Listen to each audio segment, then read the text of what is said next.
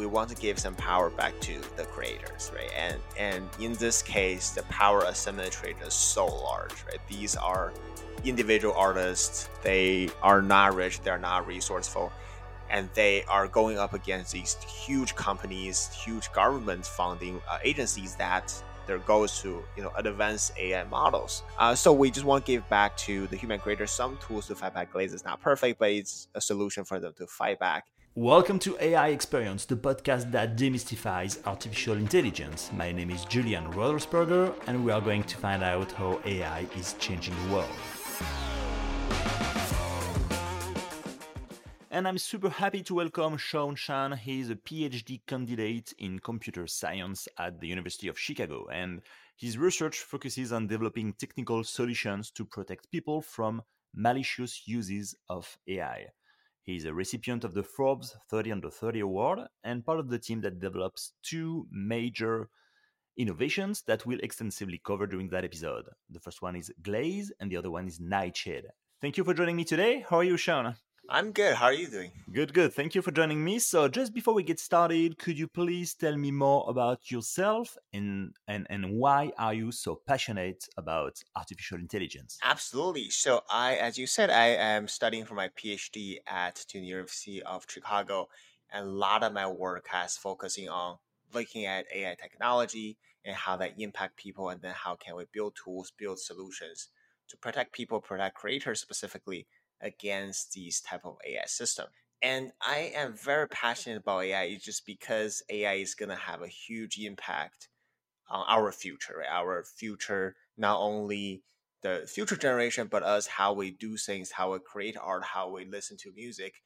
It will impact every single aspect of our lives. And some aspect will be great and some less so. So I just want to make sure that AI will, you know, bring the best interest to all of us. So, what does that mean to study AI? Do you focus on a specific field or it's just like AI as a whole? So, I look at more of the security aspects of AI. So, I mostly look at image models, right? These uh, text to image generation models. I look at their vulnerabilities and then look at how can we exploit these vulnerabilities to in some cases stop AI from harming human harming people. Okay, so what I hear is like AI could be dangerous. It could do malicious things to people.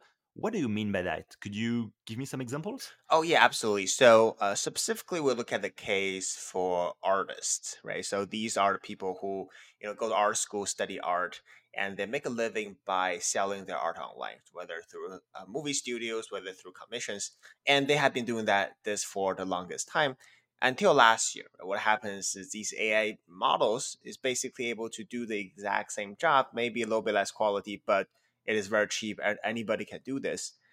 And the problem for all of this is the AI model, well, the only reason that the AI model is able to do this is because they are trained on lots of data from these human artists, right? The images they have posted on their Instagram, on their Facebook.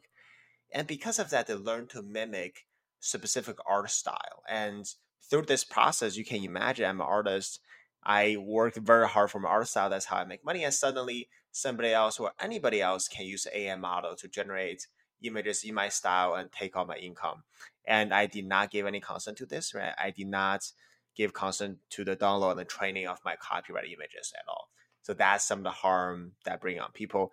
And there's just one example. Right? There are also tons of cases people use deepfake for scam, uh, voice cloning for scam, and for harmful image generation. You just make all of these uh, less, uh, you know, promising things people do a lot easier, a lot faster because of what happens with AI today. So I guess you're talking about tools like Midjourney or Stable Diffusion. Uh, could you just elaborate a little bit, like how do these tools actually work, and uh, and why do they need data, and why do they require existing images to actually properly work? Yes, so these uh, tools are basic services where you can go to Midjourney and can say generate me an image of a, a, a, landscape by Van Gogh of the moon, for example, and they will generate that. Van Gogh never done that, but it looks very same, at, very similar as how how he would have painted.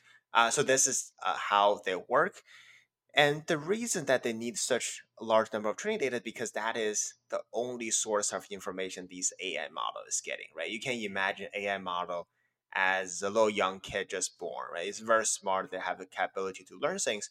But of course, you have to show them things, right? Show them tons of paintings, show tons of literatures that you know human has output, and ask AI to learn from this.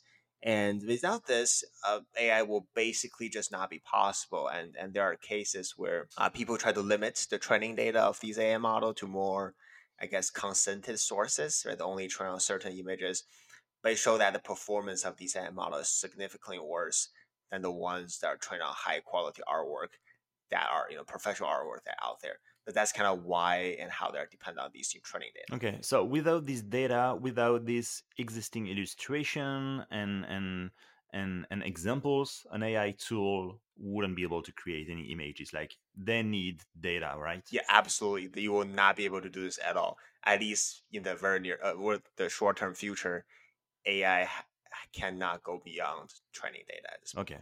Okay. And so you're part of the team at the University of Chicago that develops a tool called Glaze. Could you just explain in simple terms what Glaze is and how does it work, both for like a 10 year old and an AI expert? Yeah, absolutely. So Glaze uh, is this effort, think we just talked about uh, the AI mimicry case on artists, right? So the threat that Glaze try to protect against is say I'm artist. I post regularly on Instagram because that's how I make money.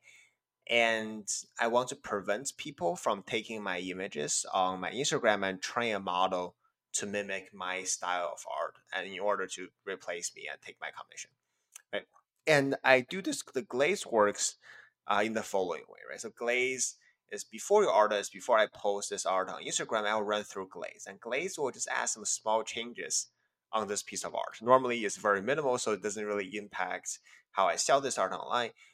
But when the AI model were to download this art uh, and train on this, try to learn my style from this specific piece of art, it will fail. It will not be able to do so because of these small changes that are added on this image. And it may be very surprising, uh, but this is a known vulnerability of these AI models. They're very easily disrupted by some small changes or by some well-crafted small changes on the inputs, right? So uh, uh, the reason really is that uh, machine, even though they're smart, they see images very differently from how us humans see images, right? They see this as a big uh, vector of uh, numbers, big uh, vectors of just pixel values.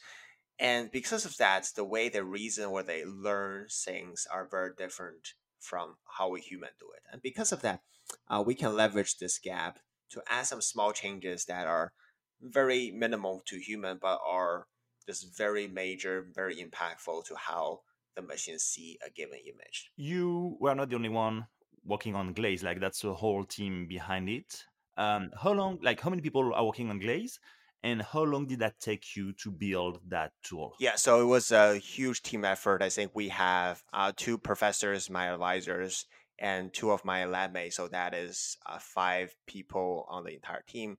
When the Glaze just started, it took us. I think we started uh, November last year to really start putting it in, and we released a tool around March uh, this year. So it took around five months. But I think after March, we just had so much kind of maintenance and improvement on Glaze. So there are a lot of new people jumping in to help as well as just you know a lot of artists are contributing their parts as well. There you know people filming videos. There the, the the entire UI is designed by one of the artists who is uh, just a pro in the space. So yeah, so it's a big community effort behind Glaze. And and where like what's the idea come from? Like what's the main inspiration behind developing Glaze? Yeah, so uh, the backstory was kind of interesting. So we are not artists at all. We we don't know about art and uh, we're researchers. And what happened was there was we got an email randomly. There was an artist emailing us asking for help. This is I think June last year. Uh, we have some prior work in the space looking at you know how to protect privacy against these face recognition systems, not very related. Uh, but just one day, I think has been a while after that project, we got an email asking whether similar technology can be used to protect art. Right at the moment, we are we don't even know what it's talking about. Like this is a very different space, especially last year. The AI model haven't really picked up as much as as today. Uh, so we start to learn uh, more, and the artist has invited us to all sorts of events. Artists have there's online town hall, and I think we are just horrified by some of the stories we're hearing, just how much impact is on human creators of these AI models. So from there, we're like, okay, we have to work on something. There seem to be some technical solution exist. So I start working with a lot of artists, and that's kind of how everything gets started. So you said you heard like horror stories. Could you share maybe just one or two of them? Like what what's the impact on the artists? Yeah, absolutely. So I think uh, these get worse over time, but this is no, November last year. Uh, I think it was October last year, actually. There was an online town hall hosted by the Concept Art Association here. Um, so one of the things where a lot of artists are sharing that their artwork, so when they search their name on Google today or back then, most of the thing that popped up is no longer their art. It's the AI generated version mimicking the art style. Right? There's still this is still true. Very recently, there's not artist posting is I mean, imagine your artist, you work so hard to create so many art and curate your Google search, do all sorts of things to make sure your images, your website pop up first. And now it's just completely flooded by AI, images and AI models that can mimic your style, right? So that's not uh, very promising.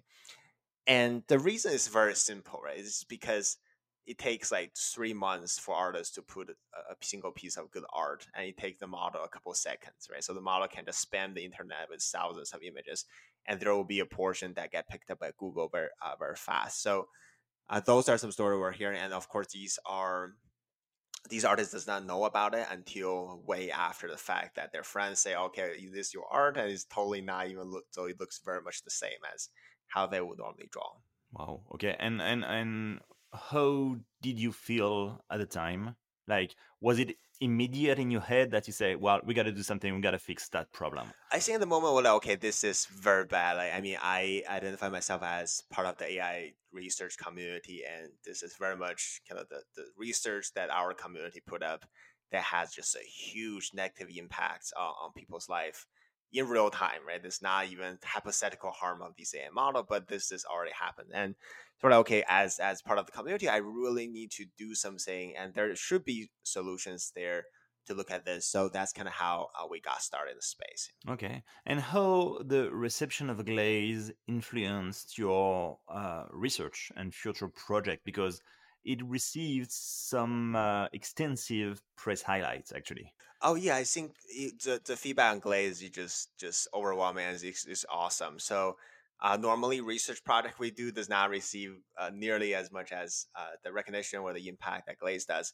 So ever since, uh, but uh, on the other hand, this also shows just how much people are impacted by this, right? How much people are actually using it. We got I think around 1.6 million downloads on, on the app itself. Uh, and just show us, I mean, there's just so much impact. We also, through Glaze, we talk to tons of other creators, right? Not artists, like voice actors, there are movie animators, there are photographers. Every single person is concerned about AI taking their data and replace them, right? So this is not just a small problem, right? So I think we have shifted our entire research into protecting people against AI, protect the harm that AI can bring. So we have lots of ongoing project right now, uh, exploring this angle from different aspects uh, to look at this problem. And so when you were working on Glaze, so you talked to administrators at art schools, you talked to teachers, probably students as well. What do they tell you about the future of art in, in, in a world where AI can do everything and anything in just a couple of seconds. It, it's fairly depressing in the sense that there are two faults, right? The one fault is, of course, uh, nobody gonna study art, and, and there's no point, right? So we have, you know, we give talks to some places, and there are parents come to us afterwards saying that, okay, should I still pay my son's, you know, art school tuition, right? These are the real question people are asking and and it, it, happened more than once and we're just like oh my god okay we don't know the answer but is i mean uh, to them it's a real problem right seeing your parents you look at these ai models just how fast they evolve in one year and, and you're just like oh, yeah it's scary okay them. yeah i can imagine that and so it's it's it's kind of funny because when i read information about ai you know it's often about you know entrepreneurship vc big money but in your case there is no business model no subscription no startup behind it. You made Glaze free for everyone. Why is that? Yeah, so I think so. Glaze is free to anyone. We're gonna stay into in being free for however long we can. Uh, the reason really is that we want to give some power back to the creators, right? And and in this case, the power of asymmetry is so large, right? These are individual artists. They are not rich. They're not resourceful, and they are going up against these huge companies, huge government funding uh, agencies that their goal is to you know advance AI models. Uh, so we just want to give back to the human creators some tools to fight back glaze. It's not perfect, but it's a solution for them to fight back. And of course, we're not going to charge on it just because you know give to more give access to more people, especially students, younger artists who may not have the resources to you know pay for a service like this. How how do you update uh, Glaze? Because I guess on the other end, the AI model are always adapting, improving so I guess maybe the one day they're gonna find a way to actually bypass what Glaze is doing. So how do you how do you work with that? Yeah, so absolutely. So this is uh, an intrinsic limitation for a tool like Glaze, right? These models are evolving so fast, so there is no way we're going to be able to protect against all future models. That's that's hard. Uh, but on the on the other hand, we can also adapt at the same time. We can change our core algorithm. We take advanced models and do stronger attacks. We had just but we have just bought so much more updates to Glaze since it released in March, right? Improving both, you know, ha- having less changes to the art, but also make it stronger, make it work better against all sorts of models. So I think it's to be a back and forth, uh, kind of like arm race uh, for the artist, which is not great, but it's better than not having that option at all. Be- besides Glaze, you also contributed to a new project, which is called like Nightshade.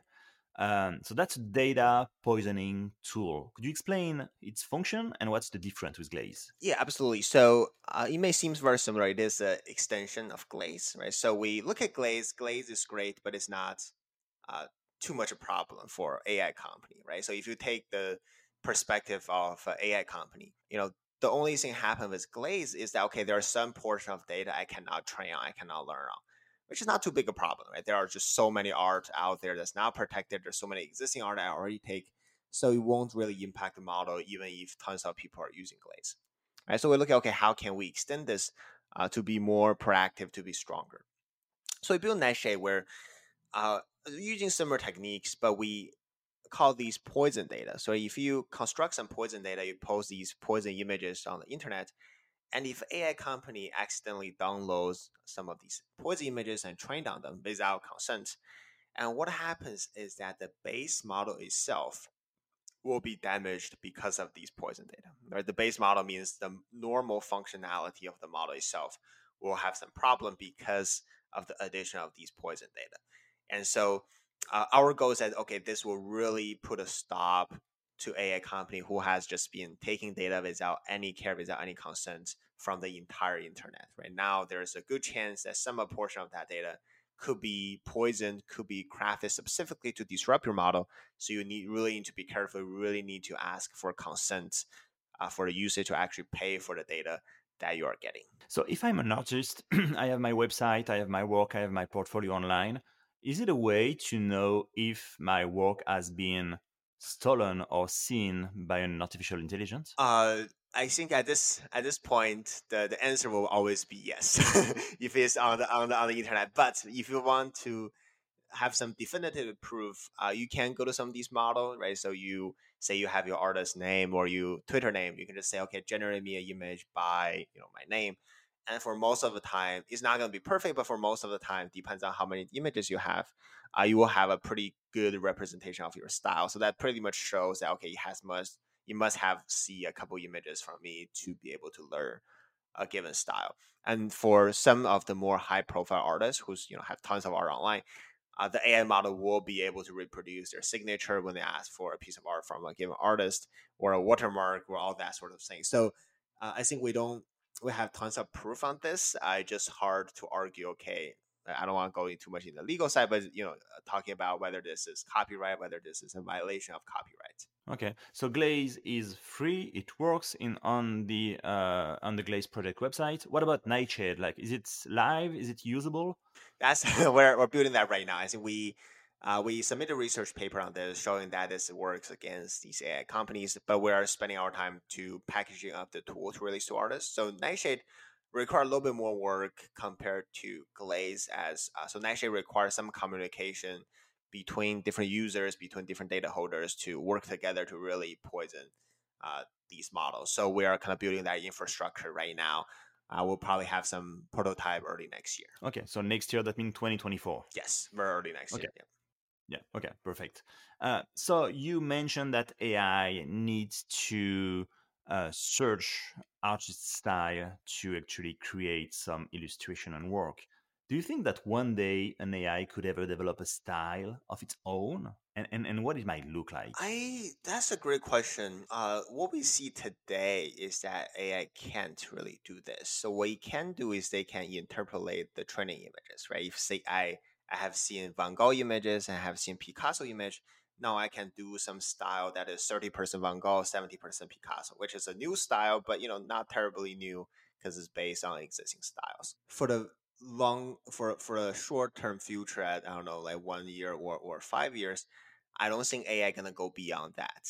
Uh, they can do some fancy interpolation of existing training data, existing styles, but I don't think they're able to develop their own unique style. Uh, I mean, you can say that these, you know, in the middle person mixture of different style is a new style. Sometimes it looks really good, uh, but I don't think anytime soon they will be able to come up another Van Gogh, another Picasso that is just so different from uh, what they have uh, before. And and so how can I mean I, I know you're not a lawyer, but do you know anything about how artists can protect their intellectual property rights at the age of a tool like Midjourney and Stable Diffusion and, and any kind of tool with generative AI? I think uh, it's an uphill battle. Uh, it's, it's a lot harder than before the AI has happened, but I think there are many tools we can leverage, and Glaze is one of them. I think Gla- uh, artists should leverage as many tools as possible, right? So Glaze, Nightshade are technical solutions. There are follow-up work and similar uh, tools like this, but there are also the legal space, right? There are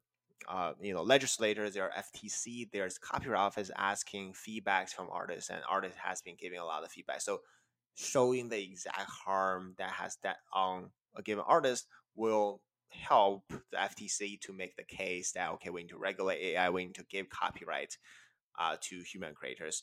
So I think these are perhaps the ways to do. There are just many solutions. We have artists have to try them all or most of them uh, at this point to make sure that their copyright is protected. But I think this is for now, I think currently there's zero perhaps le- legislation or regulation on how training data is being protected. But hopefully within the next year or so, we'll have at least some regulation on the most basic practices on these training data collection. Yeah. You as a person, would you push for more regulation for AI? Absolutely. I mean, AI is great. I'm I'm totally saying AI can do wonderful things, but it's a spectrum, right? So any technology can both be good, can both cause harm. And I just want to make sure that we at least cover the extreme worst case harm that AI is bringing to people as we see today. And then we can slowly uh, work from there. So I think regulation is definitely the way to go. But you know, then there are tons of challenges in regulation space as well, right? There's how long it takes, different countries have different things, different incentives. So we're not sure exactly how it's going to end up, but I think regulation will be a very important piece of this puzzle. And so, do you think, like in the future, we should have a clear di- distinction or labels between AI generated art and human created art? Like, uh, I don't know, some kind of standards or an informational label somewhere? I think uh, I think we should have that for sure, uh, but it's gonna be challenging to do. Like there are gonna be people who are gonna claim this is he hand draw that piece of art when it's totally AI generated, and it's gonna be hard to detect as, as very accurately, right? So there's gonna be a problem with it. But I think we have to do that, right? Because even just from the copyright perspective, you can only copyright a piece of art if it's, it's a human art if there's any piece of AI in it, you cannot copyright it, right? So there must we must have some way to distinguish them for the copyright case for for any legal case around art to go forward. Uh, so I think that's important. And then there's also the huge space on the misinformation, right? There are if AI model can also use to generate super photorealistic things happen during the war, during you know for certain propaganda. So I think if we don't make this distinction, there's going to be just so much misinformation, and we're just going to have trouble believing anything that we see videos, voice, or images. So, today, if you see an illustration or picture, do you think you know if it's AI generated? Or like, do, do you have like, can, can you share some tricks? That's a great question. So we are actually working on a project right now just to see whether this is possible. Uh, so the short answer is uh, there's a good portion. It's very easy to tell AI has certain they they apply this glossy change on top of an image, so it's fairly easy to tell for most of cases. But for a person who spends some time try to fool both human and machine for detection, they can. They can prompt the AI to generate images that very much looks exactly like human art. So we actually work with some artists. So artists probably are the best people to tell whether it's AI or it's a you know human art. Uh, they have a lot of tricks. Uh, it's awesome. So like we talked to some artists, they will literally draw the light. I think light is always a hard part because you know the shadows really has to line up, and some of the lights, uh, if you put a line here, the next line should line up around the building. So those things are able to kind of tell whether it's AI art or it's uh, a, kind of a human art. Uh, but beyond that, there are many simpler illustrations when there's less light, when the the structure is less clear, uh, is even hard for very professional artists to tell whether a piece of art is AI or not. Uh, so we're actually working on this space. So we're gonna run a study. We're just asking people to distinguish art, uh, real or not, without telling them which is which, and to see how accurate different you know expertise and average people and machine do in distinguish AI today and of course AI is going to get better. So so it's going to be harder and harder in the future. And so looking forward, what are the biggest challenges and opportunities you see in the intersection of AI and art? I think the biggest challenge right now is just trust in some sense, right? If you think about it, artists should be leveraging some AI and AI company also should be leveraging some artists, right? They they should get the data from artists who have the high resolution images but there's just no trust between these two entities, mostly just because the AI company went ahead to train all these copyright images without consent and try to replace, uh, you know, creators. So, so I think there is a general just reluctance from artists and also from AI company as well to work with each other at all. And I think maybe that's not terribly healthy for the future of this space. Uh, but hopefully, we'll see a better structure when there legal uh, regulation coming. Right, you have to pay a reasonable amount of money for any training data that you get, and then we'll see a little bit more discussion. We'll see some artists will be willing to, you know, sell their artwork to a company, and there will be more engagement. I think that will foster a more healthy relationship than what we have today. Okay, well, thank you so much, uh, Shawn. Uh, I really appreciate your explaining us everything about AI and, and, and art. That's great. And so at the end of each episode, the guest uh, must answer a question posed by the previous guest. So after that, you'll have the opportunity to ask a question for the next one uh, without knowing who it will be. Are you ready? Yes, absolutely. Perfect. So here's your question, courtesy of John Stroud, AI coach and AI consultant. I don't have an AI question, but uh, my question is just more generic, and it's who is your hero? All right. So, who is your hero, Shawn? That's a great question. And you you you, you cannot ask ChatGPT to answer that for you. I'm just typing it up. uh, I think I will go with my advisor Ben. I think he is my hero uh, in many aspects, and mostly just he. Why? I mean, there's many things that he he does, but the most important thing I think he really cares. He really cares beyond the financial incentive, beyond prestige, beyond reputation, just about the people, the creator that will work with, and to really want to push forward a better future for them. Uh, I think that is just my hero has been just learning tremendously from that perspective from him. Wow, that's that's great. Thank you so much for that. So now, what question would you like to pose for the next guest? It could be AI related or not. I, I'll let you choose. That's a good question. Okay, I'm gonna do a fairly AI related. All right. So my question is: Ten years later, what do you think is the biggest challenge AI face? Perfect. I keep that. Shawn, it's been an absolute pleasure speaking with you today. Thank you very much for joining me. Thank you so much. Thanks. And that wraps up another episode of AI Experience. Thank you for tuning in, and we'll see you next time. Bye bye. Hey, thanks for listening. If you enjoyed the show, don't forget to subscribe on your podcast platform. Your support counts and your comments can really help share this experience with others. You can also visit the website ai-experience.io to find out more. See you soon for a new episode.